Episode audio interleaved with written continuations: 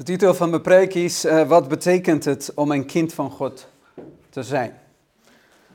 In tegenstelling tot andere geloofsovertuigingen, religieën, is het christendom het, de enige waar God en Vader is en wij zijn kinderen zijn. En wat betekent dat? Dat wij als christenen kinderen van God mogen zijn. Misschien zou de vraag anders kunnen stellen. Wat betekent het voor jou uh, een, een, kind rekker te zijn? Of een uh, zoon guldenmeester te zijn? Wat houdt het in? Ik weet niet wat mijn dochter zou zeggen als ik haar zou vragen wat betekent om een dochter Porras Calderon te zijn. Ik hoop dat ze zegt dat het liefdevol is, dat, uh, dat ze zich thuis voelt en dat zij ja, naar verschillende plaatsen kan gaan en verschillende mensen kan ontmoeten en in verschillende talen worden opgevoed. Um, wat betekent dat voor ons om kinderen van God te zijn? De tekst die we hebben hier als inleidende tekst zegt dat allen die hem aangenomen hebben, heeft Jezus of heeft God hen macht gegeven kinderen van God te worden. En dat is namelijk die in zijn naam geloven. Als mensen, ouders en kinderen, heeft deze tekst heel veel betekenis. En het geeft ons heel veel hoop.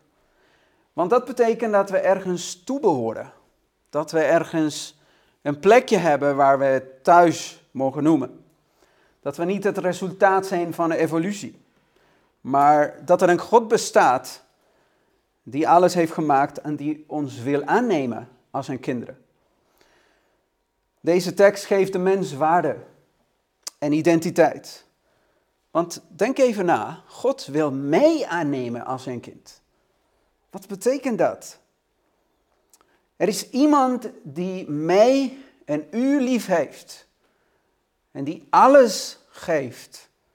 En om, om ons geeft. En ja, je leven heeft zin omdat Jezus je lief heeft. De problemen in onze maatschappij, als het gaat om, om kinderen, zijn best verschrikkelijk. Er zijn zoveel kinderen in deze maatschappij die psychologisch verstoten zijn, die uh, mishandeld zijn en verwaarloosd zijn geweest door hun eigen ouders. Het is zo triest om, zo triest om te zien dat de, hun, uh, ze zijn emotioneel beschadigd door hun eigen ouders. En dat ze niet echt thuis veilig, zich niet thuis veilig kunnen voelen. Ze zoeken graag misschien in andere mensen een vader of een moeder die hen kunnen geven wat zij als kinderen niet hebben gehad. En deze emotionele en geestelijke behoefte van vele mensen als gevolg van geen goede relatie met hun ouders is immens. En over kindermishandeling uh, gesproken, schrok ik met de, met de cijfers uh, hier in Nederland. Bijvoorbeeld, er worden elke jaar meer dan 119.000 kinderen mishandeld. Dat is gemiddeld één kind per klas. En helaas krijgen, of krijgt maar de helft van deze kinderen hulp. Bij veel kinderen die worden mishandeld, hebben de ouders problemen. Ze willen hun kinderen misschien natuurlijk niet slaan, of uitschelden of verwaarlozen, maar ze zijn soms zelfs ook slachtoffers van de maatschappij, waardoor ze ook moe, wanhopig, gestrest en ze reageren op zo'n manier op kinderen. Van de kinderen die thuis te maken hebben met huiselijk geweld, kreeg ongeveer de helft van de kinderen last van wat er thuis gebeurt. Ze worden dan bang, slapen slecht of krijgen nachtmerries. Het is geschat dat, dat uh, één op de vier meisjes en één op de zes jongens al voor haar of zes sinds 16e levensjaar te maken heeft gehad met seksueel misbruik. Het is zo triest om, om, om dat mee te maken. Dat kinderen die uh, beschermd zouden moeten zijn. Als ik kijk naar mijn eigen kinderen, mijn dochter, mijn zoon en hoe zij naar mij kijken en wat ik voor hun beteken. Um, ik ben alles voor hun. Ze zijn zo afhankelijk. Um, en ze zijn zo blij om mama en papa te hebben. Maar als mama en papa de oorzaak zijn waardoor ze dan pijn voelen. Dat ze niet thuis, zich niet thuis kunnen voelen. En dat ze bang zijn. Waar ga je heen? wie ben je als kind? Waar, gebeurt met hun identiteit? En niet voor niks zeg, zei Jezus op het moment dat hij de kinderen naar zich toetrok om hen te zegenen. In Matthäus hoofdstuk 18 vers 6 heeft hij gezegd, maar, maar wie een van deze kleine die in mij geloven doet struikelen, het zou beter voor hem zijn geweest dat een molensteen aan zijn hals gehangen was en in de diepte van de zee geschonken was. Omdat het leven van, van een kind zo kapot is vanaf dat moment. Zoveel problemen. Ik sprak van de week met iemand die mij uh, die denken aan hoeveel ellende en pijn het betekent wanneer kinderen verstoten zijn, mishandeld zijn. Wat het allemaal in hun, ook zelfs in volwassen uh, tijd, ook betekent. Want kinderen vertrouwen, ze geloven, ze hopen, ze leren. Vandaag wil ik een vergelijking maken tussen wat adoptie is in uh, onze maatschappij in Nederland en wat het is ook in een geestelijke zin. Want de Bijbel spreekt over adoptie, dat onze hemelse Vader ons adopteert. Ons als wezen. Kinderen die ook gestoten zijn en mishandeld en beschadigd zijn door Satan, door de zonde, door deze maatschappij. Dat Hij de hemelse Vader is die klaar staat om ons aan te nemen. En ik wil vandaag een vergelijking maken tussen die adoptie van kinderen en hoe God ons, ons aanneemt als zijn kinderen. En de vergelijking heeft te maken dat de mens in zonde heeft ook een andere familie. Heeft een andere vader. De Bijbel noemt, of zei tegen de fariseërs, jullie hebben als vader de duivel. Want hij is een leugenaar vanaf het begin. Daar staat het. De mensen zonder God hebben een andere vader. Ze hebben een andere familie. Ze volgen andere gewoontes en regels. En in het moment dat wij geadopteerd worden door God, verandert het leven. Het tweede punt, God zoekt de mens voor adoptie. Zoals een vader ook, of, familie, of een gezin, of een stel graag uh, een kind zoeken om te adopteren. Als derde punt, hij betaalt een grote som om ons te adopteren. Als vierde, onze ervaring als geadopteerde kinderen, wat het betekent en wat adoptie voor ons als mensen betekent in de geestelijke zin. Wij zijn door de zonde verkocht aan slavernij. Apostel Paulus in Romeinen hoofdstuk 6 vers 16 zei dat wij maar twee keuzes hebben. Er zijn maar twee wegen. Of we volgen Jezus, of we volgen God. En we zijn dienstbaar en wij stellen onszelf dienstbaar tot Hem. Of we zijn verkocht aan de zonde en we zijn slaaf van zonde en dat tot de dood. Omdat je niet echt vrij bent. Wij zijn zo vrij bij God dat je van Hem weg kan gaan in elk moment wanneer je wil. Maar dat kan je niet zo zeggen van de zonde. Omdat je steeds blijft vallen en opstaan en blijft vallen. En hoe moeilijk en hoeveel wij proberen, lijkt het ons alsof, we, alsof het ons niet lukt om vrij te komen van zonde. En als we lezen in, in de tekst van Johannes hoofdstuk 8 van 4, vers 44, wat ik net uh, benoemde, het heeft te maken dat onze begeerten zijn net als die van, die van Satan. Onze begeerten, die, die, die trekken ons, onze begeerten, we begeren naar de zonde toe. En dat is wat de vader van de leugen doet. Dat is dus Satan. Jesaja hoofdstuk 59 vers 2 zegt dat het is door onze zonde, door onze overtredingen, dat de scheiding is ontstaan tussen onze hemelse vader en ons. Dus wij zijn geestelijke wezen. We lopen in deze wereld echt niet echt, zonder, eh, niet echt met een doel.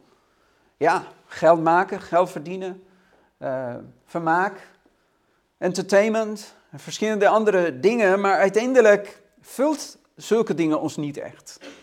We vullen een leegte dat we niet echt gelukkig zijn, niet echt vrede hebben. We zijn net als de verloren zoon, dat ver weggegaan zijn van God. En onze hemelse vader staat te kijken de hele tijd, dag en nacht. Voor het moment wanneer wij terugkeren. Wanneer we naar hem toe komen. En hem zoeken. En dat is waarom de tweede punt ehm, hier staat, dat God is degene die zoekt om ons te adopteren. Hij wil ons graag terug hebben in huis. Maar omdat er een scheiding is, dan moet er natuurlijk goed gemaakt worden. En het boek van Jesaja, hoofdstuk 1, vers 18, zegt het zo mooi. Kom maar, kom, laten we samen bespreken, zegt de Heer. Al zijn je zonden als scharlaken, ze zullen wit worden als sneeuw. Al zijn je zonden zo rood als karmozijn, ze zullen worden als witte wol. Nou, dan, dan, dan wat hou je tegen om naar je vader toe te gaan? Als we hem uh, gekwetst hebben, als we door onze zonde hem uh, ja, gekwetst hebben, dan is hij bereid om dat allemaal goed te maken. In het Nieuwe Testament lezen wij dat hij rechtvaardig is, dat hij getrouw en rechtvaardig is om ons de zonde te vergeven en ons te reinigen van alle ongerechtigheid. En dat deze zonden worden verworpen in de diepte van de zee. Wat zou ons, wat zou in de weg staan om ons, zodat wij dan tot de Vader toe kunnen komen? Geloof. Dan zouden we hierin moeten geloven dat dat zo is. En dan zouden wij aan de deur kloppen. Papa, hier ben ik. Mag ik weer binnenkomen? En als je hierin gelooft, word je dan een kind van God. En als je gelooft dat God bestaat en dat Hij je zonde kan vergeven, dat Hij alles achter zich laat en jou een nieuwe kans geeft, word je dan geboren als een kind van God. En deze nieuwe kans die God je geeft, is genade. Dat is niets anders. Wij verdienen het niet. God geeft ons een nieuwe kans om binnen te komen. En Hij verwerpt, Hij gooit onze zonde in de diepte van de zee. En dit geldt voor ieder mens. Of hij Jood, of hij Jood is of Griek is. Of hij christen is of niet christen is, of een gelovig of ongelovig. Dit geldt voor iedereen, omdat ieder mens is voorbestemd om gered te worden. Iedereen is voorbestemd om behouden te worden. Want Adam en Eva, wij zijn toch kinderen van Adam en Eva. En Adam en Eva was gemaakt om volmaakt te zijn, om eeuwig te leven. Als er nooit was gevallen in zonde, dan, was, dan waren we iedereen gered. Dan waren we hier niet in deze omstandigheden. Dus uiteindelijk geldt het voor ieder mens. Verschillende teksten die hier op de schermen staan, laten ons zien dat u bent allen kinderen van God door het geloof in Jezus Christus. En voor wie is Jezus gekomen dan? Voor ieder, iedereen. Ieder die in Hem gelooft. Of het, nou, of het nou Jood is of Griek. Nou, de Joden werden eerst genoemd als kinderen. Maar nu is er geen verschil. Geen onderscheid tussen Jood of Griek. Tussen vrouw of man. Want iedereen kan de beloften ontvangen in Jezus Christus. Uiteindelijk, als, als iemand, of een stel, um, kinderen willen adopteren, is een best lange procedure, heb ik begrepen. Um, ik, wat ik heb gelezen is dat over het algemeen, over het algemeen volgens Fion.nl, geldt dat een totale doorlooptijd van 2 tot 6 jaar voordat je een kind kan adopteren. Um, en het kan ook voor sommige mensen best prijzig zijn. Uh, de kosten voor adoptie in Nederland starten bij 1595 euro. Maar dan hoopt het natuurlijk op bij bemiddelingskosten tussen 12.000 tot 40.000 euro. En uh, afhankelijk natuurlijk van het land van herkomst van het kind. Als het kind hier al in Nederland is en een verblijfvergunning heeft, dan is het natuurlijk anders. Dan praten we over 1000 euro ongeveer. Maar deze ouders, die zo graag een kind willen hebben, die geven alles om een kind te hebben, om te kunnen adopteren. Nou, stel je voor, denk even na hoe, hoeveel dat voor onze hemelse vader het is om ons te adopteren. En dat is voor God Dat is wat God heeft gedaan. Hij heeft de hele, de hele hemel, positie en reputatie op het spel gezet om ons te adopteren. Hij heeft alles gegeven voor ons. Hij gaf zijn eigen zoon om ons te kunnen adopteren. En misschien zou ik, net als de psalmist, ook zeggen, psalm hoofdstuk 8, vers 5, wat is dan de mens dat u aan hem denkt? Wat zijn wij? Wat, wat, voor verdiensten hebben wij dat God naar ons zou kijken? Dat God zoveel voor ons heeft gedaan. Johannes 3, vers 16 zegt, want zo lief heeft God de wereld gehad, dat hij zijn enige geboren zoon gegeven heeft, opdat ieder die in hem gelooft niet verloren gaat, maar eeuwige leven heeft. Zoveel liefde, onvoorstelbare, onvoorwaardelijk, zo lang wachten op jou, zodat je je leven aan hem geeft. Voor God was het makkelijk om een nieuwe wereld te creëren, nieuwe mensen te maken andere gehoorzame kinderen te schapen. Maar dat heeft hij niet gedaan. Omdat hij om jou geeft. Omdat hij je lief heeft. Omdat hij wil dat jij gered wordt. Dat ieder mens gered wordt. Daarop wacht hij. Daarom is hij nog niet gekomen. Sommige mensen zien dat als uitstel. Van waar blijft God dan nou? Komt hij daar nou wel? Wel eens of niet? Wanneer is een wederkomst? Hoe lang wordt er gesproken over de wederkomst? Hij wacht alleen om jou. Maar we moeten toch geloven. We moeten toch geloven dat dat werkelijk is, dat dat, dat, dat mogelijk is. Hebreeën hoofdstuk 11 vers 6 zegt, het is onmogelijk om God te behagen zonder het geloof. Ja, hoe kan je dan geadopteerd worden als je niet eens gelooft dat je geadopteerd mag worden of kan worden? Of dat zo'n zo'n gezin bestaat voor jou. Maar dat is, dat is trouwens zo interessant, want dat is de reactie van kinderen die zonder ouders zijn gebleven en die van huis en huis zijn geweest en, en steeds ergens anders worden geplaatst. Dat ze geen zekere plaats hebben, dat ze geloven niet meer. Of die ouder, nee, dat geloof ik niet meer. Ze, ze stoten me weer op straat en dan, dan moet ik weer bij iemand anders gaan. Nee, dat geloof ik niet. Dat is de slechte ervaringen van mensen dat leidt dat zij dus niet meer in God geloven. Omdat ze niet kunnen geloven dat zij thuis mogen zijn bij Hem. Dat ze bij Hem veilig kunnen zijn, dat ze bij Hem gelukkig kunnen zijn, omdat ze God niet hebben leren kennen. Ze denken dat het net een ander mens is, zoals hier op deze aarde is. En vooral als mensen geloven in evolutie, dan is het leven waarschijnlijk zinloos. Maar wat betekent dan om een kind te zijn? Want de tekst zegt ons dat God geeft ons de macht om kinderen van God te worden. Dus het is, het is heel veel meer dan alleen, oh, je bent mijn kind. Als we lezen die, de teksten ervoor, in vers 11 en tot en met vers 13, zien wij dat Jezus kwam naar de zijnen. En wie waren de zijnen? Zijn kinderen. Jezus kwam naar de zijnen, maar de zijnen hebben hem niet aangenomen. En dan komt vers 12 die zegt, allen die in hem geloven, we krijgen de macht om kinderen van God te worden.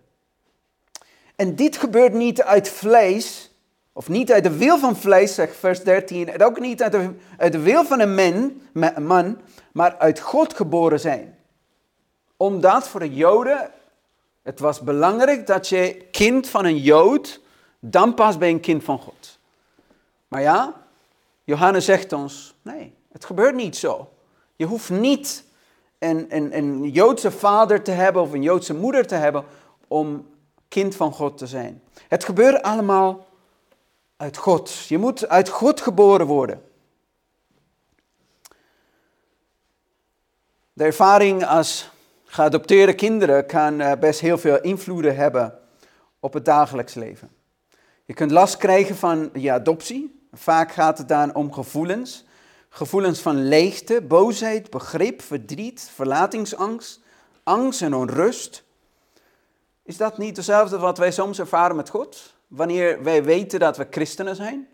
Ja, maar oh, ik, ik, ik ben zo lang in de gemeente, ik ben gedoopt, maar ik zie geen verandering. Ik, ik, ik zie dat er, weet je, angst of boosheid omdat we niet vooruit gaan. of verdriet of onrust. We voelen waarschijnlijk dat er niks gebeurt in ons. Soms kan het ook zo zijn dat geadopteerde kinderen moeite hebben om hun identiteit te begrijpen of te accepteren. Nou, laten we even dan kijken in het christelijk leven. Ben ik nou een christen of niet? En het probleem is, wij hebben niet echt een identiteit vaak. Wij zijn of van de wereld of van God. Wij zijn soms christenen, maar ook weer door de week geen christenen meer. Wij hebben, wij zitten in twee families. We hebben de oude familie niet losgelaten. Daarna kan het ook zijn dat de geadopteerde kinderen worstelen met vragen over hun afkomst en biologische familie. Ze kunnen nieuwsgierig zijn naar waar ze vandaan komen en wie hun biologische ouders zijn. En dat is precies hetzelfde in het geestelijk leven. We verlangen naar dat oude leven. We willen dat weer terug. We zoeken onze ouders terug. We, gaan weer terug naar Satan. En we willen ook weer van hem wat hebben. Maar het is belangrijk dat de geadopteerde kinderen loslaten, de oude familie. En vooral voor ons, dat we dat loslaten. En in zulke momenten van verdriet en van angst, wie hebben we dan? Wie kan ons helpen? De Heilige Geest. De trooster is daar om te getuigen met onze geest dat we kinderen van God zijn. Dus als je twijfelt van, ja, lukt het wel? Ben ik wel een kind van God of niet? Als je Jezus hebt aangenomen, dan ben je een kind van God. En je naam staat in de hemel geschreven. Dat is een feit en daarin moeten wij geloven. Maar wanneer we twijfelen, omdat Satan dan zegt, ja, maar kijk wat je hebt gedaan. Dat, dat doet een kind van God niet hoor. Wat zegt de Heilige Geest? Het komt goed. Je bent een kind van God. Wij zijn kinderen van God. Wij hebben, hebben gefaald. Wij zijn gevallen, maar we kunnen weer opstaan. Waarom? Omdat hij ons macht heeft gegeven om kinderen van God te worden. Romeinen hoofdstuk, 4, vers, uh, Romeinen hoofdstuk 8, vers 14 zegt: Immers zoveel als door de geest van God geleid worden, die zijn kinderen van God. Dus wat betekent om kinderen van God te zijn? Hem aannemen als onze hemelse Vader. En wij ons door de geest van God laten leiden. En dat is precies wat gebeurt met een geadopteerde kind en de vader. En een nieuwe familie, een nieuwe gezin. Er, er komt een gesprek. Want die vragen, de twijfels die een kind zou kunnen hebben, al deze, deze strijden die hij heeft, dat, dat zijn gewoon normaal. Hij moet dus nu weer accepteren, aannemen dat hij ergens toe behoort. En dit is precies hetzelfde wat we missen. Dat we nodig hebben. Gebed. Dat wij afhankelijk van God kunnen zijn. En de strijd is er. Elke dag hebben we een strijd. Paulus zei tegen Timotheus: strijd de goede strijd van het geloof. Grijp het eeuwige leven. Ga maar door, want de strijd is niet makkelijk. Paulus zei: ja, wat ik wil doen, dat is niet wat ik uiteindelijk doe. En de andersom. En de strijd die jullie misschien ervaren, die wij ervaren dagelijks, is een dagelijks strijd van een geadopteerd kind. Om los te laten wat oud is en aan te nemen wat nieuw is. En God geeft ons zijn natuur om te kunnen overwinnen. Om kinderen van God te zijn. Dat is de macht om te kunnen overwinnen. God geeft ons een goddelijke natuur. Dus we hebben twee naturen. Hoe weten we dus dan dat wij opnieuw geboren zijn. Dat wij kinderen van God zijn. Als je strijd hebt. Als je geen strijd hebt, dan heb je geen andere natuur. Dan heb je geen goddelijke natuur in jou. Dan is het alleen de oude. En je volgt alleen je begeertes. Maar in het moment dat je een strijd voelt, dan ben je opnieuw geboren. Er is een zaad in je hart.